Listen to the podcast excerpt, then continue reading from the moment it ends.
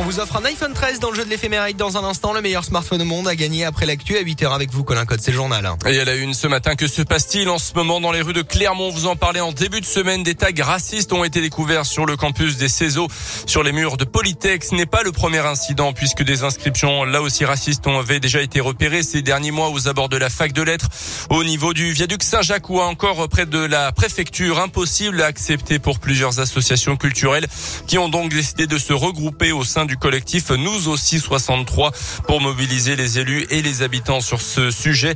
Samir El Bakali est élu à la mairie de Clermont et il préside ce collectif.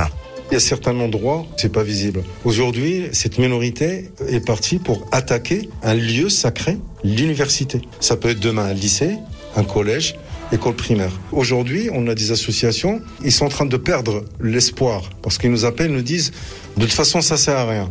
Et nous, on essaie de leur expliquer non, ça sert à quelque chose. Il nous faut la parole pour répondre à ces gens-là. Ils ont le droit de dire ce qu'ils veulent parce que, comme, vous le savez, nous sommes dans un pays qui nous donne la liberté d'expression. Mais la liberté d'expression, il y a des limites. Une liberté d'expression qui va provoquer des fractures et des failles au, au sein de notre République, nous, on dit non. Une manif devrait se tenir le 19 février, place de Jaude à Clermont. Une soirée de soutien sera également prévue le 26 à Clermont, là aussi à l'espace Nelson Mandela. À retenir également un homme de 72 ans condamné par la justice auvergnate en début de semaine à 30 mois de prison. Y a 10 ans de suivi socio-judiciaire. En 2016 et 2017, près d'Ambert, il avait agressé sexuellement sa petite fille, mais aussi deux autres mineurs. La huitième journée du procès le Landais hier aux assises de l'Isère à Grenoble. Plusieurs invités du mariage où la petite Maëlys avait disparu en août 2017 en Isère ont défilé à la barre. L'un d'eux a démenti la version de l'accusé qui avait évoqué un petit garçon blond qui avait voulu monter dans sa voiture avec euh, la fillette disparue. Deux autres témoins avec qui le Landais avait consommé de la cocaïne ont assuré que l'accusé n'avait à aucun moment participé aux recherches pour euh, retrouver la fillette. Dans l'actu également vers la fin du pass vaccinal au printemps, c'est ce qu'en tout cas ce qu'a laissé entendre le porte-parole du gouvernement Gabriel Attal hier. Il existe des raisons d'espérer pour que le pass soit levé fin mars, début avril, a-t-il dit. Euh, L'un Fischer hier matin, le président du Conseil d'orientation de la stratégie vaccinale s'est exprimé. Selon lui, il y a deux conditions à la levée du pass vaccinal, un taux d'incidence 10 à 20 fois moins élevé qu'aujourd'hui, mais aussi la fin de la surcharge à l'hôpital.